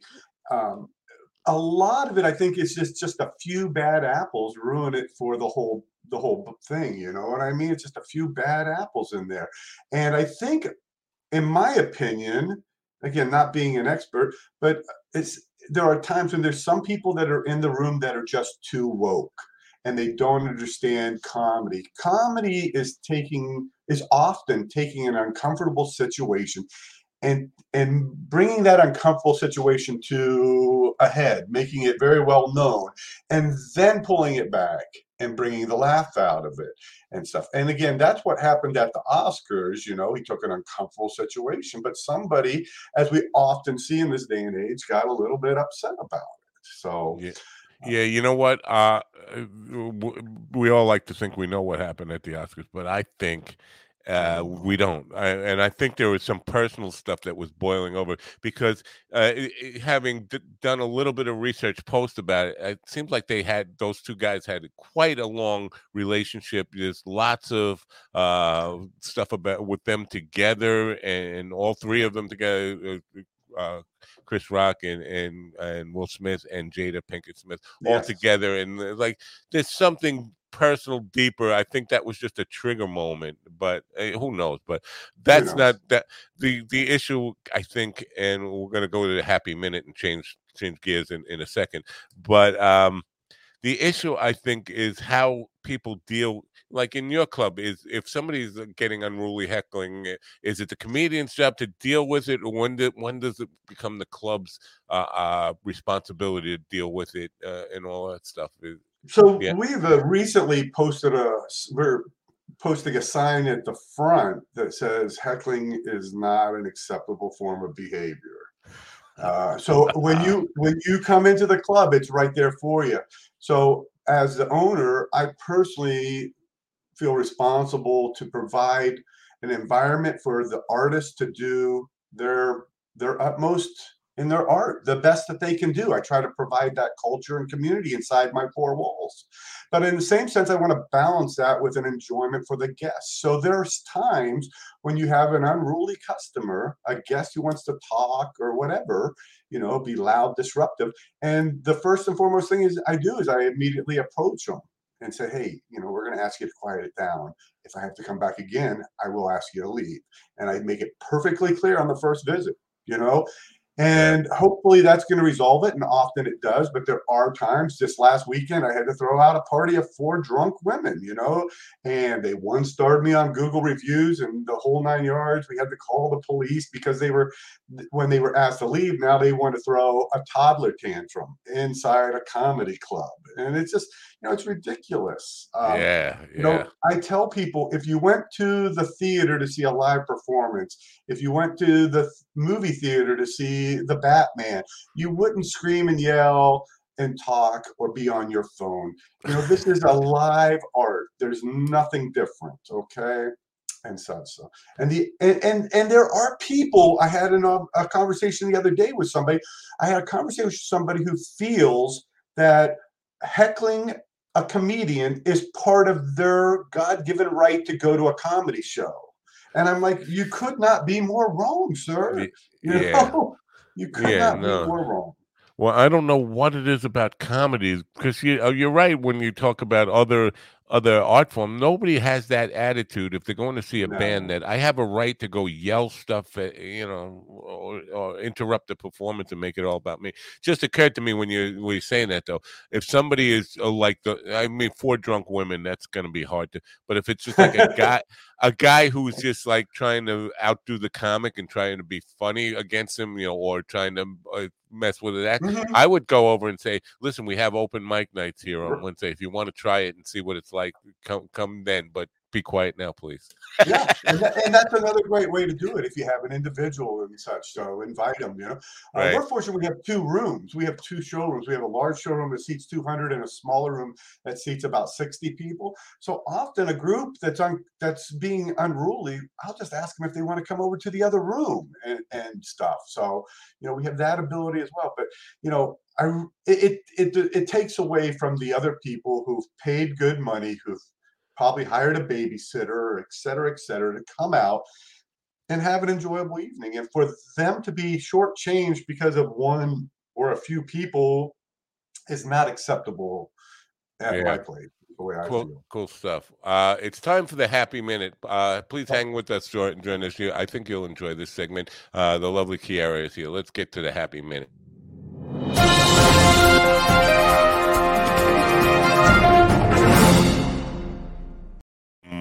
There she is. Good morning. Well, good to see you back again. Meet Chris, Chris, and, and Kiara. Good Uh. Nice to Yeah. meet you. Good morning. Uh, so Chris is a uh, comedy club owner out of uh, Ohio, and I don't know if you're familiar with this, Kiara. That Ohio is like um, the cultural hub of of the world right now. It's a place where I did not no, know that. It's Well, a place. several film. I've had uh, no exaggeration. I've had five independent filmmakers. I've had Mhm. uh, two fashion um, magazine or or fashion stylists out of out of Ohio. Lots of comedians, uh, Wow. bands, all this kind of stuff is going on in the state of Ohio. And uh, Wow. Chris uh, actually pointed out because I forgot even about Cleveland. If the the you know home of rock and roll is in Ohio. You know, I don't think when I think of Ohio, I think of Cincinnati. I think of Dayton. I think of Columbus. And you know, I don't Cleveland for some reason. I feel like that's like Canada. no, Canada doesn't even like Cleveland. well, just because I guess because of my experience there, we're feeling like I was in the Arctic or something. Uh, Oh. it's, it's very cold, Cleveland. Cleveland, a cold wi- winter town. Anyway, uh, so you got something besides Hummers for us this this happy minute? I do. I we were do. waiting for more Hummers. We, we- Were you? oh, I'm sorry. That's What? That's, uh, that's very low of me. Oh my goodness. What? I don't even get it. Never mind. You don't get. You don't know what a Hummer is. Uh, besides the Hummer No. that you showed, the Hummer is a. Uh, I'll I'll let Matt explain it to you. What is it? It- it's it's a sexual uh, innuendo kind of. What does it uh, mean? You know, yeah, no. Go- don't know. Google it. Yeah, Google it. I don't That's what want I to. tell my mom. scared. Google That's it. why last night when you said you had a story about a Hummer, my first reaction was, "Oh my God, no, no, no. What are you talking about?" Hummer is like Hummer is like a fellatio while while you're humming. There you What- go. What is the? Who does that? I'm sorry. Women. Never mind. Uh, hold on, I get, hold on. Uh, this girl Brenda. Hold on. Oh, oh, you want to know who does that? I'm just. Good girls. Yeah. Oh Anyway. my gosh. I'm Anyway. sorry. See, this is what you get when you're. I'm sorry. I'm really I was sorry. just so Uh, I was so happy so looking out my window. I I replaced my bird feeders, and and a cardinal is is outside, and it made me so happy. And now I'm not because now I'm thinking Aw. about that. And, and well, th- Hummers. the other part of that, the Hummer, I looked up the Hummer house when you mentioned the Hummer story last night, and there's a Hummer house in Texas that uh, I guess the family is named the Hummers, but they uh, they also uh, it's a hummingbird sanctuary. So that's the other Hummer thing. So you look at your bird feeders. You have hu- hummingbirds there because I have them here. No! I, I just put out my hummingbird feeder. I I've never seen one. You would I'm mistake waiting. them for bees because they're like that. They you because they, they dart around like bees and they're like that. They're really small. Yeah. So I, I often I've never of- seen them. Oh, you You've seen my them? house. We get hundreds of them. We got I have them Oh. at my house all the time, and uh, my wife is really good at um, attracting them somehow. Like they'll come and she she can hold out like a piece of fruit, and they'll just cut, come at it and just like stab at it and stay in the, stay hum, hovering there and just kind of stab at it a little bit and then take off, and they're gone. I mean, like boom. So Wow! now you know all about every kind of Hummer you could possibly know. You have your cars, you have your uh, sex act, and you have your bird. Oh. in the in the Texas family. This, yeah. We're, we're all about Hummers here this morning. So, but you're going to change the subject, and we're going to get off of Hummers now, right? yes, I am going to talk about birds though. Okay, We're still on birds. birds. All right. So, according to AP News, a flamingo that escaped Kansas, a Kansas zoo in 2005, has been spotted in Texas. Listen, in Wichita, Kansas, one of two flamingos that escaped from a Kansas zoo during a storm 17 years ago has been spotted on the coast of Texas. Wildlife officials say they they identified him because he had the, uh, a number, number 492, on his leg band. He had a little leg band, so they know it was him. So he was like a he was a pri- prisoner in a Nazi concentration camp. Yeah. That's what I'm thinking, right? 17 years later, they see him in Texas. I mean, Emancipate what? the flamingos. did, did you do any research for us and let us know what is the average lifespan of a flamingo? Because I would have thought I- 17 years is. I'm going to look that up right now because that that just came. What is the? One. It one seems like an awful long time for a flamingo to live. And the other part of it, Wichita, Kansas, uh, it's not as cold as Cleveland, but it's not Florida. And I don't, I can't imagine flamingos thriving even in a zoo in Wichita, Kansas. It just seems very odd. I mean, I He can see get the hell out of there. if if it went from Orlando, Florida, I could understand to Texas or you know he Louisiana. did. maybe. He, he he migrated to Texas. He's with a flock of of wild flamingos. They live for up to 20 years in the wild. in So- the wild. So this is, bird is like uh, it's, it's like an old. it's like ready for the old flamingos home now. Yeah. He's he's 17. But d- d- what part of Texas was it? Corpus, Corpus Christi or Galveston, somewhere on the beach? Because the birds are not cold weather birds. Let me see. Hold on. I lost my article because I was looking up the lifespan Oh, that's fine. I of the just- of I'm gonna look. Just I'm gonna find it. It says Texas. Let's see if there's any other. No, just says No, Texas. just What is Texas. that? Texas It's is kind of roam in big. the state, you know. Yeah, that's like saying, yeah, just come to Texas and and we'll find Oh, you. I, I see. Uh, uh, Rhodes It's Point a sanctuary in Cox Bay. state for flamingos. Rose Point, what? In Cox Bay. Cox Bay. oh no, we're back. I'm sorry. I'm sorry. Uh, it's Maybe he was looking for a, a Hummer. Oh. Flamingo Hummer. I got a, a Hummer from a flamingo. Anyway, uh, that that is uh, just a really birdie story. Uh, uh, well, I, I appreciate that. I don't know what would we uh, file that under. Is that happy news? Is that funny news? Is that just weird news? How, how, wh- what is? I that? think That's- it's happy. He es- he escaped and he's found birds you know of a feather. that's a good point. He found freedom, and we should be uh, celebrating the bird's right to live the life he wants. He he's living the dream. He's he's yeah. connecting with his true purpose in life. We we applaud Yeah. the bird. We, we didn't get a name for the bird. Just I'm yeah, gonna I- Prisoner I'll name four zero one six nine Yeah, Prison 492. Hey, they don't they don't sell uh, bird feed for flamingos because that'd be cool. I mean, we don't live where flamingos are, but if you do, be cool if they flew up to your house, right? yeah. I don't think they need bird feeders. They're kind of big, right? They could hop. I think they go one legs, right? Flamingos are do, they love that one leg thing, so they Yeah. would be like hopping birds. I didn't even know they fly because he didn't. He, this is interesting. I didn't know flamingos were flight birds. Mhm. because I think I just like like chickens. Are, uh, but turkeys fly. Do you have turkeys? I I, I, yeah, they're Yeah. scary. And when they take off, it's like a pterodactyl. I mean, it, it- their, their wingspan is gigantic, and they make this noise. I swear, it's scary as hell when you. They're awkward looking, aren't they? It's an awkward looking bird. Yeah. Hey, have you ever been attacked by a turkey yet? no, No. no, Okay. no. You, that's a good point. I've been attacked by just about everything else, but not turkeys. And Yet. um, right yet. But I, if I go out there today, I bet you there's twenty or thirty turkeys in my yard right now. It's terrifying. Yeah, They're it can, scary. It can be when they take off. I'm telling you, uh, you, you laugh, but if, if you ever experience it, it's like, wow, man, we're dinosaur birds or something. They're so big. Um, yeah. But anyway, well, thank you for that. That was a, a great thing. This segment has been brought to you by Southwest Airlines Rapid Rewards, earning on every flight. That's the point. Join Rapid Rewards to earn points you can use on for any seat, anytime, no blackout dates, and points don't expire. As a Rapid Rewards member, this is a lot to read. You can uh, your points uh, you earn points by flying or spending with their partners, which you basically when you buy shoes or buy um, I don't know bird feeders or something, you can earn points and you can use them how and when you want. Plus, if you're short on points, which let's face it, who isn't short on points, you can always purchase more to get your reward that you've been eyeing. Booking a vacation without worrying about blackout dates. That's transparency. Boy, that's a lot to read. Anyway, that's who sponsors Kiara's Happy Minute. Thanks for thanks for coming. We'll see you tomorrow. And we're all a little happier now. Bye for now. Good.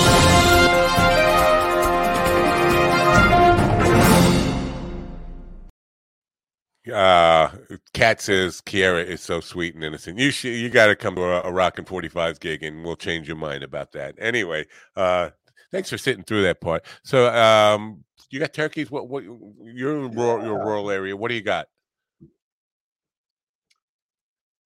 Oh, we've got them all. We've got the wild turkeys, an abundance of wild turkeys. Uh, let's see, we got red fox, gray fox, a lot of deer, wolves, coyotes, bear. Wow. Wow. just about really? everything like that. Bear? You know, yeah, a little bit of everything. Yeah, yeah, yeah. Bear yeah, would scare me. bear That uh, wander in from. Well, they're little like honey bears. They're they're not, but I mean, they're still bears. They're scary. You don't want to. You know, it's not like you're gonna walk up and pet it. But they're they're like oversized raccoons. They basically get into your trash cans.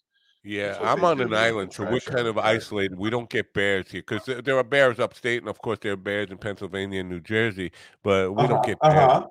You know, we get uh, basically turkeys and deer. That's basically all we Yeah. have. I'm in a rural area, but we don't have a lot of a lot of that stuff.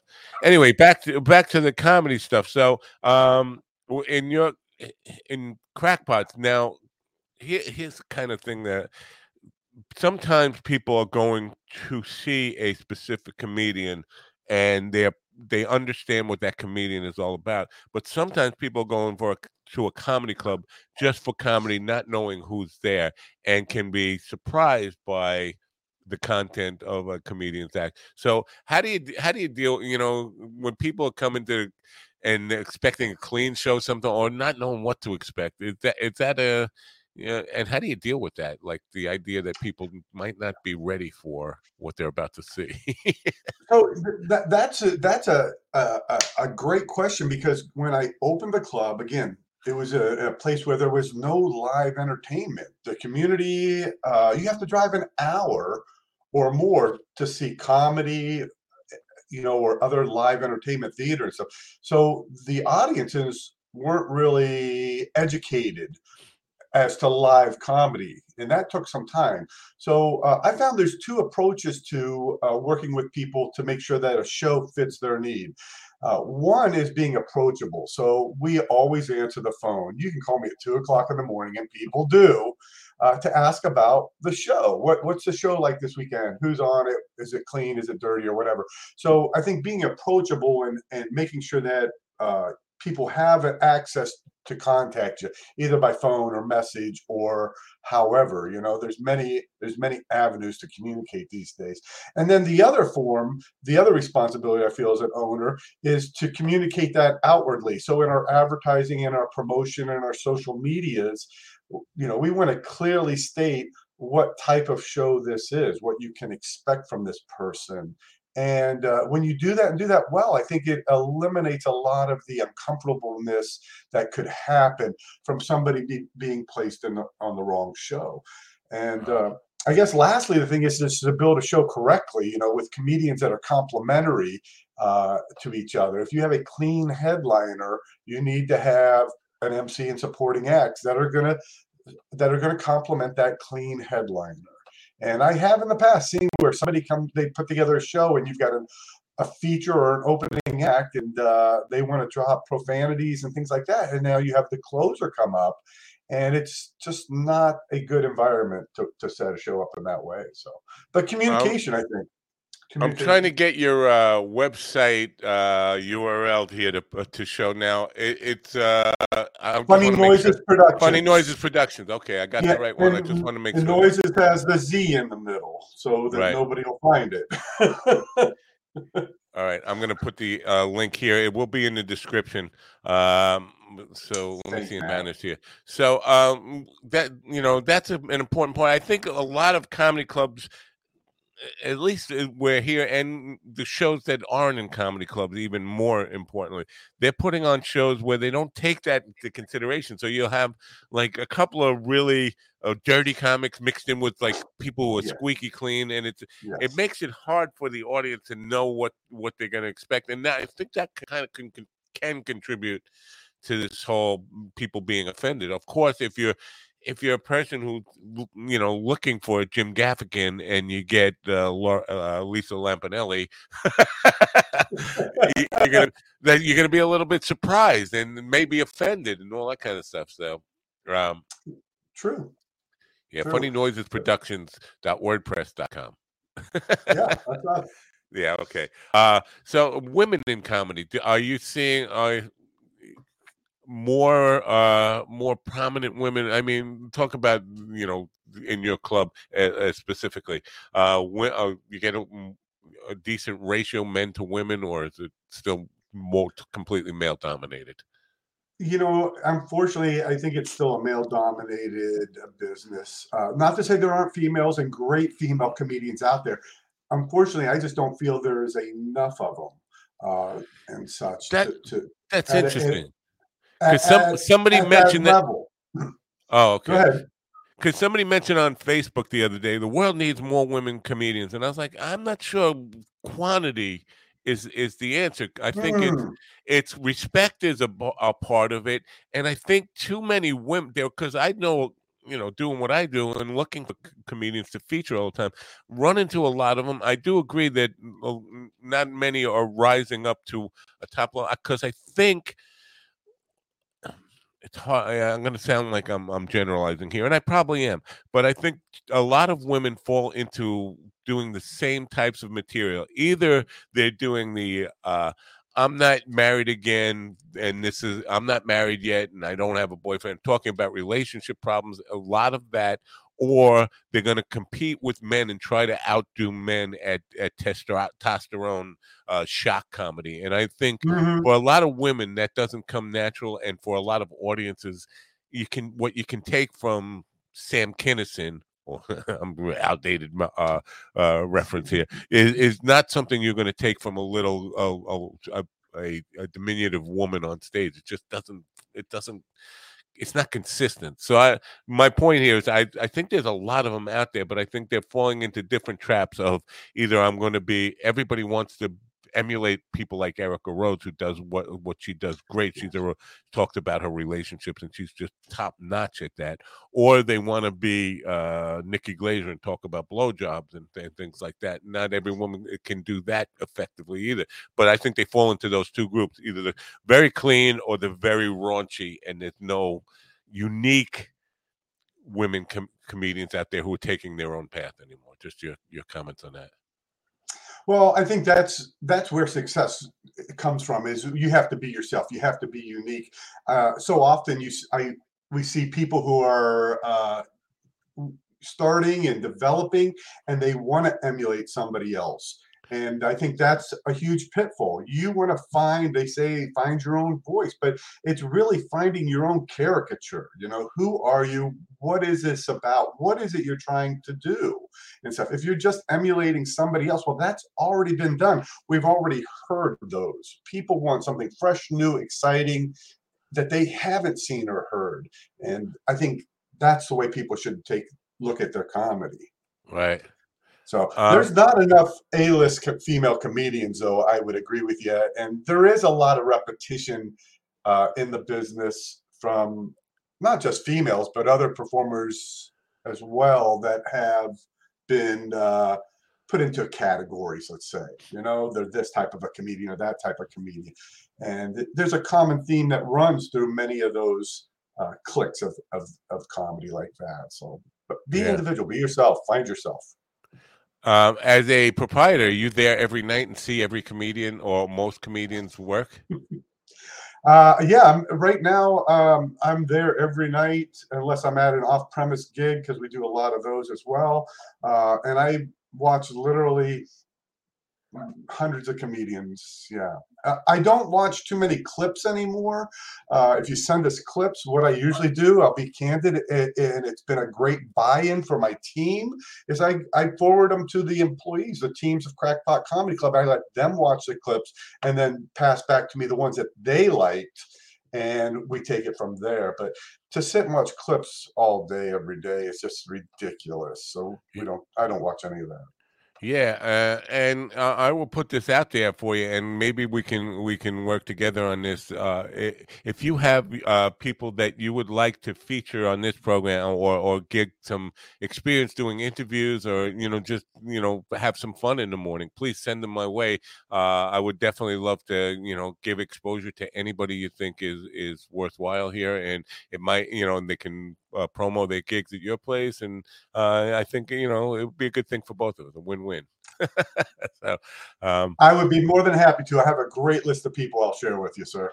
Uh, that would be great. Uh, do you have um, because there's a real problem in, in social media right or in the comedy world based on what social media that everybody has a camera with them at all times now and you know taking videos of people and posting them, not necessarily stuff that they would approve of posting their work online. What is your policy on that? Like cameras at the place? Do you have cameras that you uh, do production for for comedians if they if they want it, and uh, keeping the amateur videographers from from doing that? Yeah, that's that's a, again a great question uh, for a comedy club owner. I feel uh, first and foremost, we don't allow uh, our guests to do any videotape recording on Fridays and Saturday nights when we run professional shows. It's just not acceptable and such. Uh, and if somebody pulls out a phone, you know, at our startup, we make a brief announcement about no flash photography, no video recording, and such. And if somebody has a phone out, again, we just usually will nicely approach them and they usually will understand and put it away. Perhaps they were in the bathroom when the announcement was made or they arrived late and things like that. Most times people are very acceptable and understanding. Uh, on the open mic nights on Thursdays and our showcase on Sundays, we're a little bit more liberal about recording unless uh, it's an artist who is uh, probably a touring comedian who stopped in to practice something, and then we would not permit recording for that. Uh, as far as in-house recording, we have uh, two things. We do our own digital recording that we can edit and provide tapes for, but we also have phone mounts uh, throughout the showroom. So if you want to place your own phone into one of the phone mounts, located throughout the showroom. You can record your own set on your phone and stuff. And again, this is something that you have, don't see at a lot of places. Our next step on that, we're actually in the process of upgrading our self-recording. We call it self-recording uh, apparatus. Is we're going to have a um, digital USB hub. And basically, what's going to happen is when you arrive, there'll be a mounted hub on the wall. You can take just a flash drive, you'll be able to plug it into this hub, and then take the stage. And then when you walk off the stage, you just remove your flash drive from the hub and you have digitally downloaded your set. Very cool. I yeah. love that. Yeah, state of the art stuff. Again, not too many places doing that at this time. Yeah. What about um have you entertained like the idea of either having because here on Long Island, Governor's uh, Comedy Club, mm-hmm, mm-hmm. They, they have podcast studios, Gov's Radio, and, and that right. kind of stuff. Uh, very familiar with it. Yeah. Yeah. Um, uh, so are you doing anything like that? And the other part of the, the part two of that question is live podcasts. Like as a uh, like you know, there's a lot of that going on now. It's kind of trending, mm-hmm. not trending so much, but some people are doing this where it's basically taking your smaller room and doing a show that night that is for an audience, but a live podcast on the stage, that kind of stuff. Are right, you doing any right. of that stuff? Well, uh, we've my club's only eight months old, so for all that we have at this point, I'm pretty pleased. But we have just started an audio podcast. We have, I believe, six episodes. You can find it on Spotify. It's called After Hours at Krackpots. And basically, it's exactly that. After the evening performance, we sit down with our headliner and we talk a little bit. Uh, and so that's just an audio pod at this time. Um, I'm currently in the process. I've just acquired um, a, the floor above the comedy club has an old radio station in it, and we've just acquired the radio station. So we're remodeling and renovating it, and we're going to set up two green room studios that will be accessible. Uh, and we'll be doing then uh, audio video podcasts from uh, the the comedy club right above it. And so, like, you know, during the show, we can take uh, somebody and go up and do the podcast and then come back down uh, and all of that. So it's it's really an exciting uh, step for us. The idea is again uh, to be part of a community. We want to be able to provide affordable studio time for people uh, and provide uh, training uh, for you how to do this, as well as having a fully stocked a studio so that you know you could just walk in and create what your dream is with some you know if you need a help and things like that but more than anything to make it affordable you know rates in this area can go anywhere well they up to a hundred dollars or more an hour for studio right. time and yeah. that's that's a tough one for some people to swallow so that's the goal well, you heard it here first, people. Mark it on your calendars. Mind Dog Productions is moving to uh, Ohio. uh, Chris is my he's going to adopt me, um, uh, and I'm going to be doing my show 24 seven uh, from from his studio. Wow, that's a, a man. Uh, I, that's a that's a fantasy for me. I would love that. I've been, you know, I want to because where I am, it's so remote. It's really hard to get guests out here, so I have to do remote stuff. And I would love to have a studio in which I've been talked to governors about uh, going to their place. That's still a, almost a hundred miles from me. Wow. Yeah. yeah, every place here is a, like a, yeah, but I'm sure where you are, there's a lot of that kind of traveling. But in the suburbs in, of New York, you generally uh, a rare thing to have to travel that far.